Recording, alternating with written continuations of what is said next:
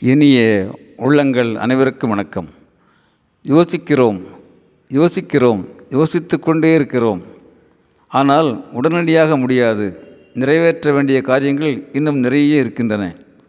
யோசிக்கிறோம் யோசிக்கிறோம் யோசித்து கொண்டே இருக்கிறோம். நண்பர்களே இந்த சொற்கள் எல்லாம் நிறைய கேள்விகளுக்கான பதில்கள். ஆம் நிறைய கேள்விகளுக்கான பதில்கள். நடைமுறை வாழ்க்கையில் இப்படி பேசுகின்ற பலரை நமக்கு சந்திக்கின்ற வாய்ப்பு இருக்கிறது. அவர்களையெல்லாம் பார்த்து நீங்கள் சந்நியாசம் போக விரும்புகிறீர்களா? நீங்கள் சொர்க்கத்துக்கு போக ஆசைப்படுகின்றீர்களா?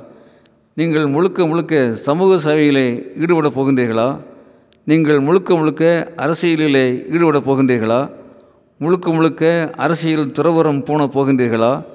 உங்கள் சொத்துக்களை எல்லாம் அரசாங்கத்துக்கு அல்லது அறக்கட்டளைகளுக்கு எழுதி வைக்க விரும்புகிறீர்களா? என்பன போன்ற கேள்விகளை கேட்டால் ஆம் யோசித்து கொண்டிருக்கிறோம். அவை பற்றித்தான் நாங்கள் தீவிரமாக யோசித்து கொண்டிருக்கிறோம் யோசித்து கொண்டே இருக்கிறோம் என்று சொல்வார்கள். ஆனால் எப்பொழுது செயல்படுவார்கள் என்பது அவர்களுக்கு தான் தெரியும். நண்பர்களே ஒரு முறை முல்லா நஜரின் பள்ளிவாசல் ஒன்றில் தொழுகை நடத்தி கொண்டிருக்கிறார். பலரும் தொழுது கொண்டிருக்கிறார்கள்.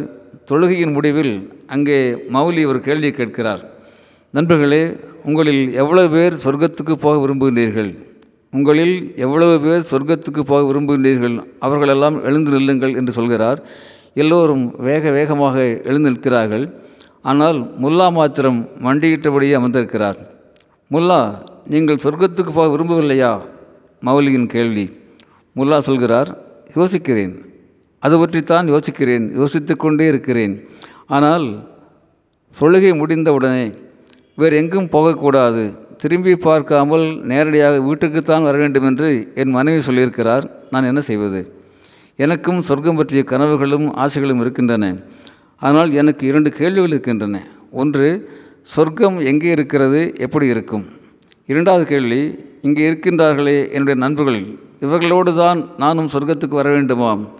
அப்படி வருவதற்கு நான் பேசாமல் இங்கேயே இருக்கலாமே நீங்கள் விளக்கம் தாருங்கள் என்று கேட்கிறார். இப்பொழுது மௌலி புதிய கோணத்திலே யோசிக்க ஆரம்பிக்கிறார்.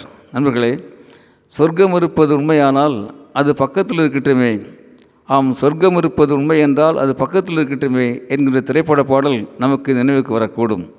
எல்லோரும் சொர்க்கத்துக்கு போக நிற்கின்றார்கள் ஆனால் யாருமே இந்த பூமியை விட்டு புறப்பட தயாராகவில்லை என்று ராமகிருஷ்ண பரமஹம்சர் வேடிக்கையாக சொல்வார்கள்.